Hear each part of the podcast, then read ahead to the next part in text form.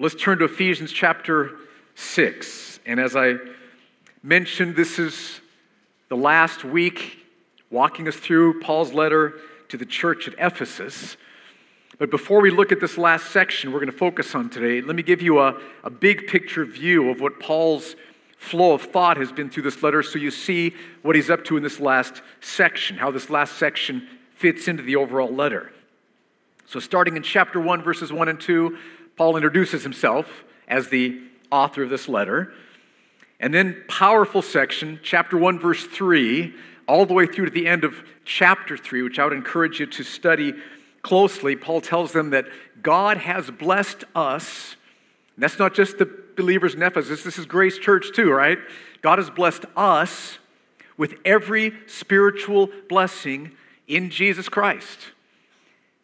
Massive list of blessings. Elected, chosen, predestined, redeemed, forgiven, inheritance, down payment. The list just goes on and on. And because of these blessings we have in Christ, we can so shine with Jesus' glory that the people around us in Ephesus or Abu Dhabi see, and even more people beyond Ephesus and Abu Dhabi can see. So that's what Paul is up to in chapter one, verse three through the end of chapter three.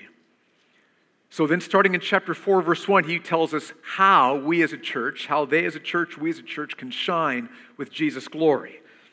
One way, by building up the church, walking in love, forgiving each other, living in unity together. How are we doing as a church in that? That will display Jesus' glory to Abu Dhabi. Then chapter five, verse three to twenty-one, by showing Jesus to lost people, not sinning, but shining with the light of Jesus. That's chapter five, verse three to twenty-one. Then in chapter five, verses twenty-two to thirty-three, we can display Jesus' glory by husbands sacrificially loving and leading our wives, and by wives respectfully following the lead of your husbands. Marriage. Then in chapter six, one through four, by children, young people, obeying your parents, and parents training your young people, your children. That'll display Jesus' glory. Chapter six, five through nine, bondservants honoring their masters, masters doing good for bondservants, all of this for the sake of Jesus Christ. That'll display his glory as well. And then last week we started this section, which starts in verse ten of chapter six, by fighting against Satan's schemes, Satan's temptations, by putting on the whole armor of God, and by praying for God to empower that armor so we can resist the temptations that come our way. Then, the final section, final, final, chapter six, twenty-one through twenty-four, Paul closes his letter with some final remarks, which we'll get to in a moment. So, that brings us to this week's passage. We're going to start in chapter six, verse eighteen, and go through twenty-four. But let me just give you a quick review about the spiritual armor, because this passage continues to talk about that. Remember last week, we saw that Paul says, when we battle sin, we're actually battling supernatural powers, more strong, more powerful than we are in ourselves, which means we cannot fight in our own power. We need God's power. And to access God's power, God gives us six spiritual weapons, pieces of armor. Here's what they are. First of all, verse fourteen, of chapter six, the belt of truth. This means studying and learning and being filled with the Word of God. Also in verse fourteen, the breastplate of righteousness.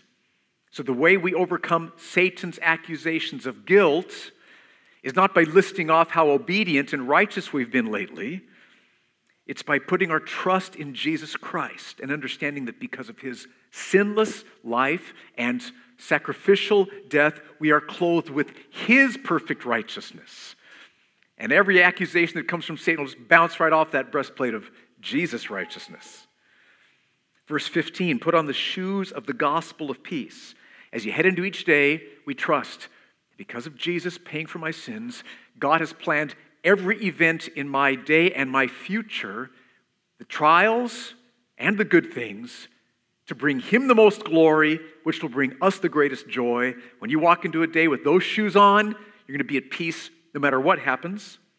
And there's the shield of faith. We trust God's promises from his word that whatever Flaming darts come our way, come our way. Those promises can extinguish those flaming darts. That's the shield of faith. The helmet of salvation, which is the, the hope of salvation. We fill our hearts with the, the hope, the joy, the love that we're going to experience when we are standing before Jesus Christ face to face in heaven. And then finally, the sword of the Spirit, attacking specific temptations with the truth of God's word. So that's chapter six, ten through seventeen. But notice that verse seventeen ends with a comma and not a period. So Paul's been talking about put on this piece of armor, this piece of armor, this piece of armor, this piece of armor. And then there's a comma, which means that in verse eighteen, Paul is continuing to talk about the armor of God. So look at what Paul is saying. Start with verse seventeen to get the flow of thought. Let's read verses seventeen through twenty. Paul says, "Take the helmet of salvation and the sword of the Spirit, which is the word of God," comma, continuing the same thought about spiritual armor, "praying at all times in the Spirit, with all prayer and supplication.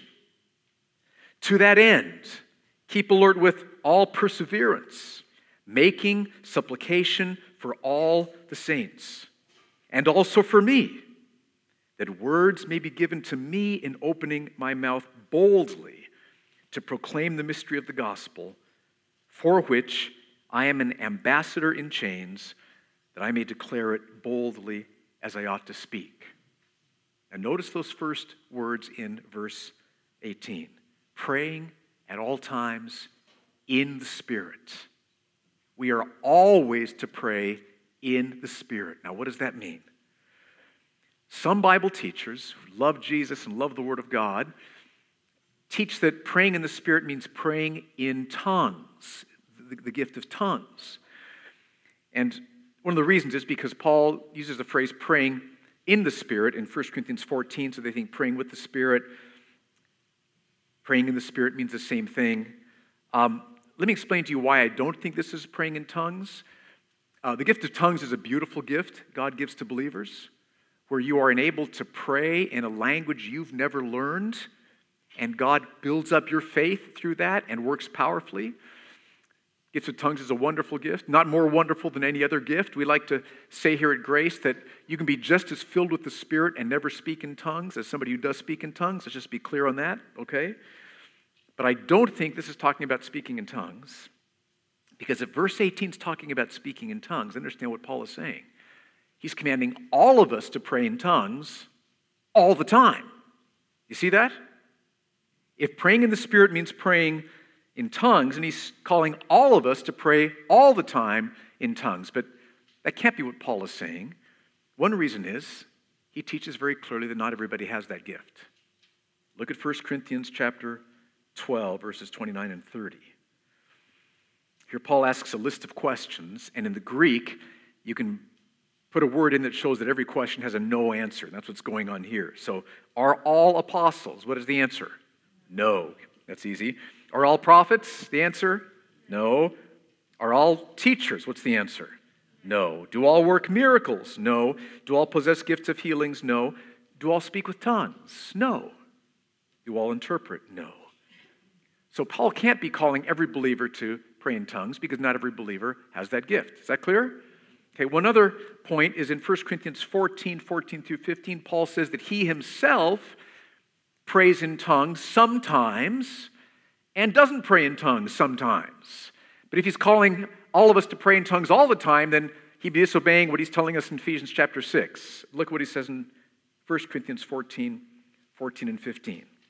"If I pray in a tongue, my spirit prays, but my mind is unfruitful. So what am I to do?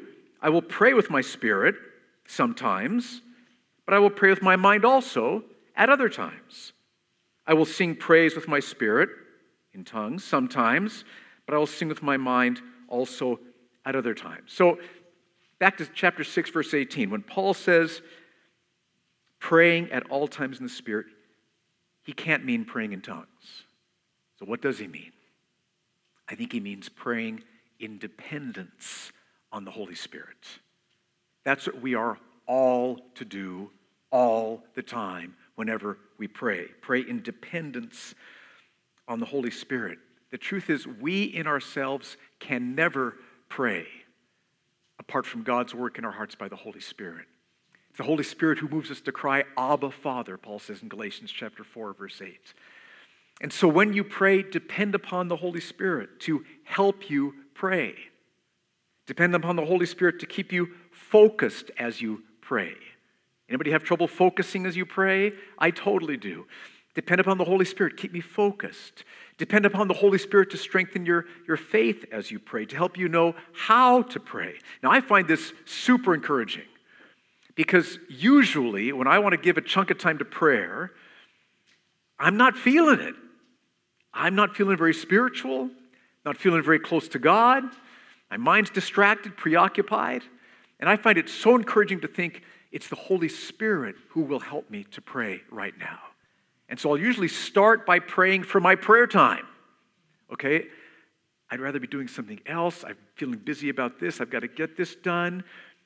Help me not be distracted. I'm feeling far from you. Strengthen my faith. Give me more zeal for your glory. Help me understand that you love to have us pray. You love to answer prayer. So I'll pray and say, by the Spirit, help me to pray. And I would strongly encourage you to do that. And then as you're praying, if you find your mind wandering, just say, oh, Lord, forgive me. My mind's wandering. I'm back. Help me to stay focused. The Holy Spirit will help you to pray. The moment you think, I want to pray some, the Holy Spirit moves right in and is just ready to help. Ready to help you pray right there. What do you need? I'm ready to help. I'm here. Don't try to do it by yourself. He's ready to help. And so we pray at all times, depending upon the Holy Spirit.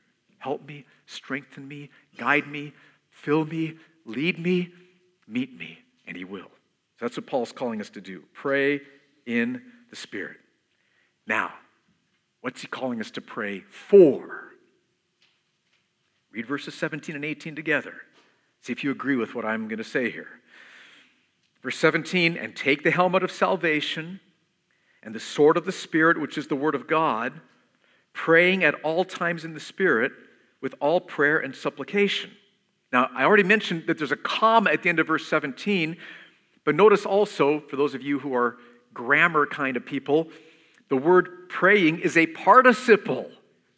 This is very exciting, okay? Which means Paul's telling us, the way you put on the spiritual armor, the way you rely on God's power with spiritual armor is by praying for God to empower that spiritual armor. So we put on this piece of armor, this piece of armor, this piece of armor by praying. So praying is a crucial part of put on the full armor of God. Part of that is praying. That's how we do it. So he's calling us, put on each piece of the armor with prayer, with prayer. And then throughout the day, wear each piece of the armor with prayer, with prayer. Now, why is prayer an important part of putting on the armor? It's because apart from God's power, these pieces of armor do nothing. Here's how Matthew Henry put it. Matthew Henry is one of my heroes. He wrote a whole commentary on the Bible in the sixteen hundreds. I would highly recommend you read Matthew Henry, but here's what he says. Prayer must buckle on all the other parts of our Christian armor. So prayer has a crucial part for each piece. Okay, so now here's the picture. Remember last week, Paul's talking about our wrestling against sin, like gladiator, hand-to-hand, to the death con- to the death combat. So we're there in the gladiator ring. Whenever you're fighting against sin, there you are. You're in the ring. And in front of you are supernatural powers stronger than you are who want to destroy your faith. That's the setting. That's what, that's what we're facing. And Paul says, put on the armor. So you've got to put on the armor. But don't just put on the armor. Pray. Pray.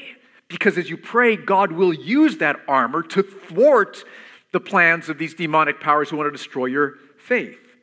So we got on the belt of truth, the Word of God, but we need to pray. Father, use your word now. As I preach it to myself, as I speak it, use your word to crush these temptations that are coming my way. We pray. Put on the breastplate of righteousness. But we need to pray. Ask God, Father, help me trust the truth that by Jesus' perfect life and sacrificial death, I'm clothed with your righteousness, so none of Satan's accusations can stick. They're all going to bounce right off. Help me to see the beauty of Christ's sinless life and righteousness covering me. You pray for that, and God will work. See how that works? We put on the shoes of peace. But we need to pray that God will help us see that he's lovingly and wisely planned every event tomorrow, this afternoon, for the next decades, to bring him the most glory, which will bring you the most joy, so you can be completely at peace whatever happens. Good things, hard things. So you got to pray, help me to believe that, Lord. Help me to see that that's your sovereign, beautiful, loving plan. We've got the shield of faith, but we need to pray. God, use your promises as I preach them to myself to extinguish Satan's flaming darts. We got the helmet of the hope of salvation. We need to pray, God, capture my heart afresh. So I love you, Jesus, and the thought of being with you forever captures my heart more than money, more than sexual pleasure, more than fame, that nothing else captures me like you, Jesus Christ. Help me to feel this in my heart. You pray that? Listen, I, I promise you, God will always answer that prayer, yes. Whenever you go after him and ask him for that, he'll pour that out upon you. And then we have the sword of the Spirit, which is the word of God. But we need to pray, God, use your word to put these demonic powers to death. Use your word to destroy these temptations that they're bringing against me. So each piece of armor is buckled on with prayer. And so Paul wants us here to spend time praying for ourselves. Lord, strengthen me against sin. Strengthen me against temptation. Let your word be powerful in me. Fill me with hope in Christ so sin's pleasures don't tempt me. Help me not to sin. Let me ask you this question. How many minutes this past week did you spend praying that God would keep you from sinning? Do you regularly spend time, Father, help me not to sin today? Strengthen me against sin. Let your word empower me. Let your promises fill me. Do you do that? And see, we should do that. That's, we see that in the Old Testament and the New Testament. Here's an example from the Old Testament. Psalm one forty-one, verse four. David prays, do not let my heart incline to any evil. You may not have used those exact words, but what's David praying? Don't let me sin. Don't let me sin today, Father. Do you ever pray that way? But see, Jesus also tells us to pray that way in the Lord's Prayer. Remember? Matthew six thirteen. We, do, we are to pray, lead us not into temptation. Lord, keep me from temptation today. But if you allow temptation to come, deliver me from evil. Do you pray that regularly? Jesus wouldn't call us to pray that unless he wants us to pray that. And he wouldn't want us to pray that unless he would answer that prayer when we pray that. And so one of the most powerful ways we can conquer sin in our lives is by praying, saying, God, help me. I once heard somebody say faith is spelled H E L P. Help! Help me, Father. And he will. He'll move in. He will help you. He loves to help us. You're never supposed to fight these sins alone. That should be the big lesson we're getting from this passage. Demonic power is more powerful than me. Don't go into battle alone. Say, help! Where's the breastplate? Put on the helmet. Get the shoes of peace on. The shield of faith. The sword. The belt. Get them on. Help me. Empower these, Father. And he'll move in and help you. It's wrestling. It's not instant or quick, right? Remember, it's it's wrestling. It's hand-to-hand gladiator-type combat to the death. So it's grappling. It's wrestling. But it's, Lord, help me. Help me. And he's giving me strength. We're making some, oh, oh, we're getting some strength again. You get the point. Okay, good. All right, now let me give you an example from Jim Elliott. Okay, Jim Elliott was a missionary to the Auca Indians in South America. Some of you know his whole story. He This, these, these unreached peoples, the Auca Indians, had never heard the gospel. Some oil engineers had gone to explore in their territory. The oil engineers were killed by them. And Jim Elliott wasn't burdened for oil. He was burdened for the gospel. And he and some other guys went, even though they knew that the previous people who'd gone in had been killed. They went, and at twenty-nine years old, Jim Elliott was killed. And what a way to go. What a glorious way to go. Long story, they ended up coming to faith in Christ because they saw his witness. But anyway, here's what he wrote in his journal at twenty-one years of age. October ninth. I love the honesty of this. My love, my love for Christ is faint. My warmth, my zeal, my passion, practically nil. Now, do you feel that sometimes, church? Yes. Yes. We do. Okay, he did. Here's what he says. Oh, that I were not so empty-handed, Joy and peace can only come in believing, and that is all I can say to him tonight. And then he starts to pray, and he writes his prayer. Lord, I believe. I don't love. I don't feel. I don't understand. I can only believe. Cause my faith to be fruitful, great harvest, Lord. Produce in me, I pray. You see what he's doing here? Help me. Help me. My heart is cold. My love for you is just nil. Help me, Father. Do you pray that way? Or when you're feeling like your love for Christ is nil, to say, well, I'll just, you know, what's on T V? I'll feel better in the morning. Get something to eat. Help me feel better, whatever. Pray. And God will meet you. He will come. He will restore you. So we are to pray for God to work to help us conquer temptation. And when we do, he will. But that's not all. What else does Paul want us to pray for? Verse eighteen, read all of it. Praying at all times in dependence on the Spirit, with all prayer and supplication. So we're praying for these armor, pieces of armor. To that end, keep alert with all perseverance, making supplication for all the saints. So see, at the beginning of verse eighteen, Paul says, pray at all times in the Spirit that God will empower the weaponry so you can fight against sin. And Paul says, to that end, pray with alertness and perseverance for all the saints. In other words, pray for the saints in their battle against sin. So this isn't the only thing we pray for other people about, but that's what Paul's main focus is here.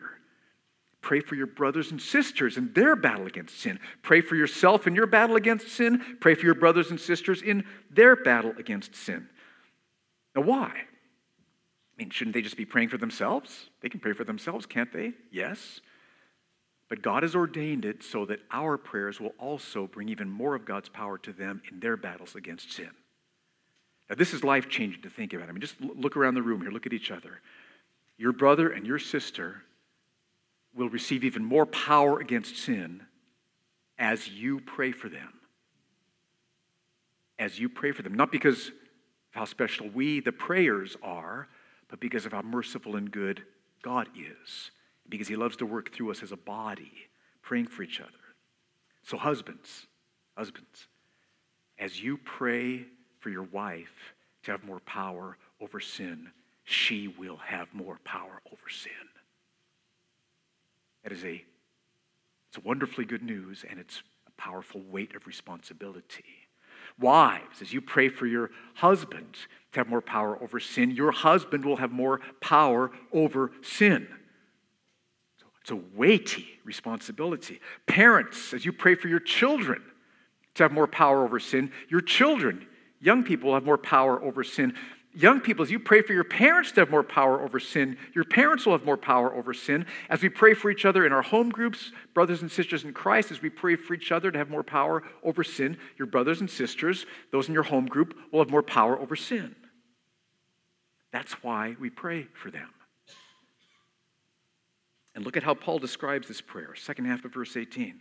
To that end, keep alert with all perseverance, making a supplication for all the saints. So we need to keep alert. Now, if you've, if you've prayed much, you know why Paul tells us to keep alert, because it's not easy to keep alert in prayer, right? I mean, my, my mind starts to wander. And let me just give you two suggestions about keeping. Also, you start to get sleepy. Do you ever find yourself just all of a sudden really starting to feel sleepy when you're trying to pray? Two suggestions. Um, pray out loud. Your, your, your mind can't wander when you're praying out loud. You'll, you'll oh, what am I doing? And walk around. Uh, walk around your neighborhood. Walk around in your in your home there. Walk around. It'll keep you awake. Um, but ask God, keep me keep me alert. And also keep alert by reminding yourself, more power is going to come to them as I pray for them. More power to fight against sin as I do this. That'll help motivate you. It'll help focus you. So keep alert. Pray with all perseverance. Why did he say that? Well, because prayer is hard work. Prayer is exhausting, isn't it? Yes, it is. So when you start getting weary, persevere. Push yourself. We're at war here. Do soldiers ever push themselves in war? They push themselves. We are soldiers. Let's push ourselves and pray for our brothers and sisters. And then we should pray for all the saints, everybody, all the believers you know, everybody in your home group, especially those you're closest to. I thought of an illustration from the life of Martin Luther. Now, most of you know Martin Luther was one of the leaders of the Protestant Reformation in the fifteen hundreds. Powerful man of God, but, but he knew what it was to fight sin.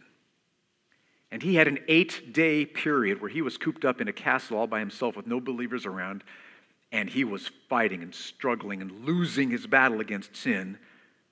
And he decides to write his friend Melanchthon a letter, and listen to what Martin Luther says. He says to Melanchthon, "I sit here at ease, hardened and unfeeling, alas, praying little, grieving little for the church of God, burning rather in the fierce fires of my untamed flesh. It comes to this, I should be a fire in the spirit. In reality, I am a fire in the flesh with lust, laziness, idleness, sleepiness. It is perhaps because you have all ceased praying for me that God has turned away from me. For the past eight days, I've written nothing, nor prayed, nor studied, partly from self-indulgence, partly from another vexatious handicap. I really cannot stand it any longer. Pray for me, I beg you. For in my seclusion here, I am submerged in sins." Martin Luther knew how important it was for believers to pray for each other to be strong against sin, which is why he says to Melanchthon, "I beg you, pray for me."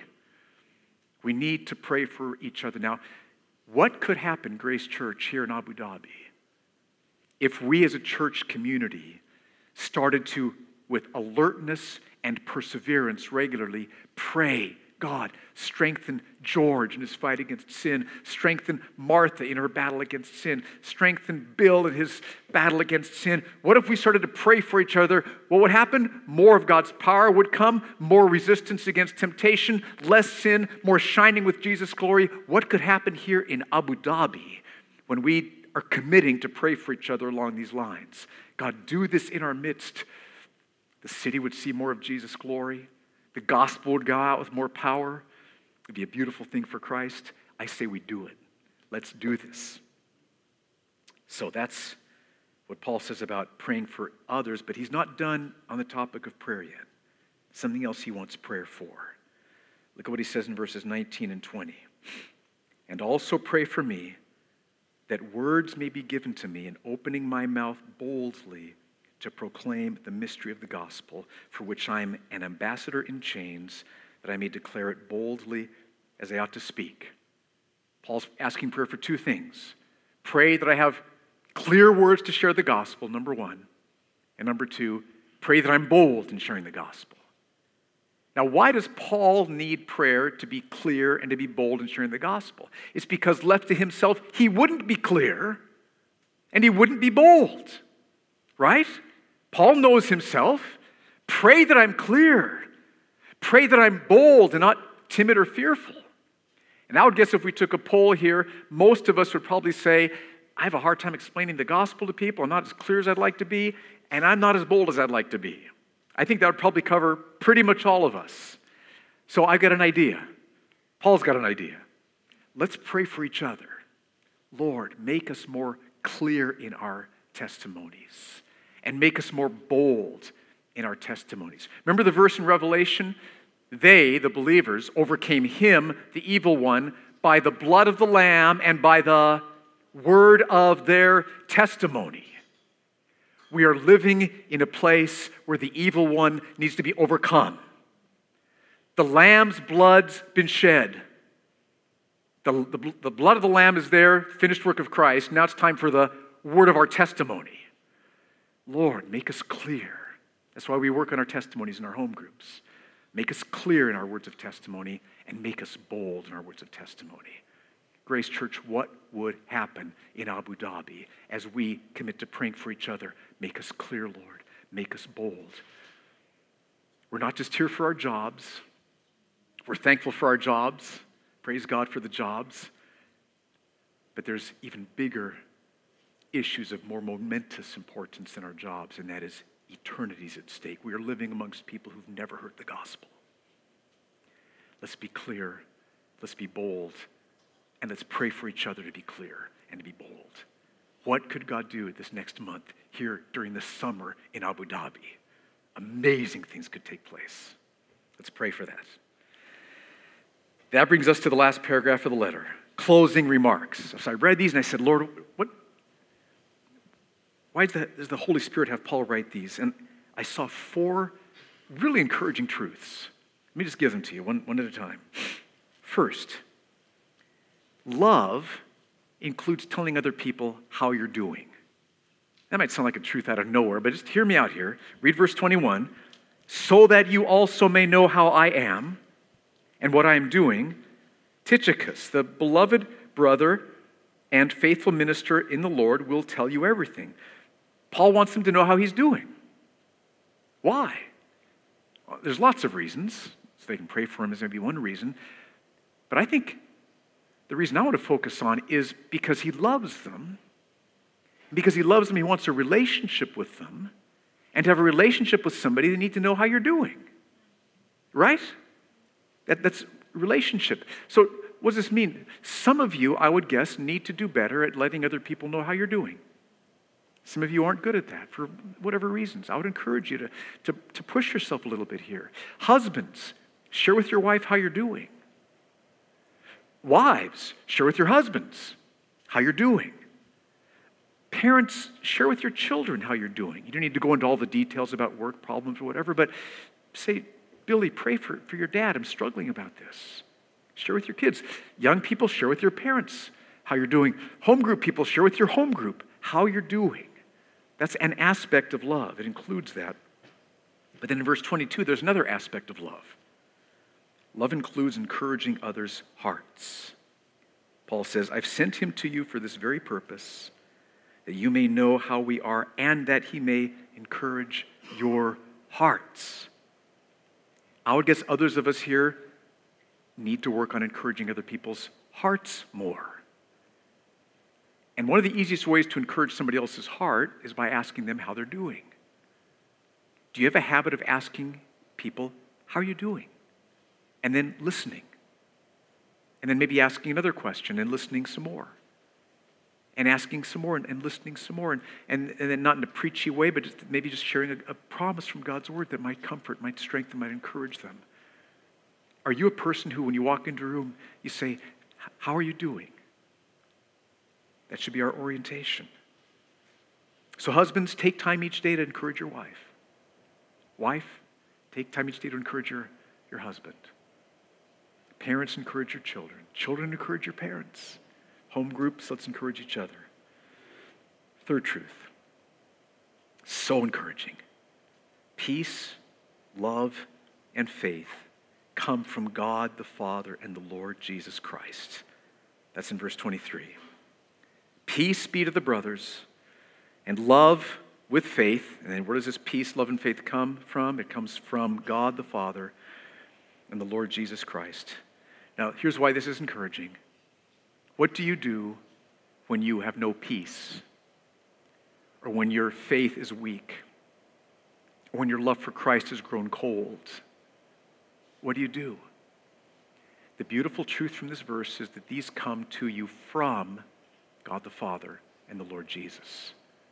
This is such good news. These, these do not need to come from within yourself.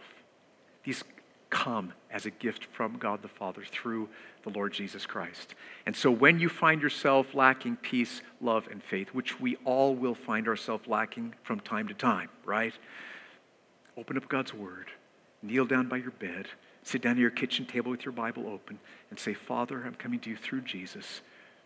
I'm, I'm, I'm, I have no peace right now. I have no faith. I feel like I have little love for you. Help me.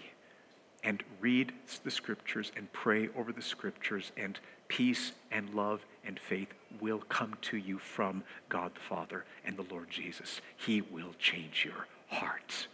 This is just beautiful. You should never feel hopeless about the state of your heart, because God's full of the peace, love, and faith that you need, and he'll give it to you through Christ.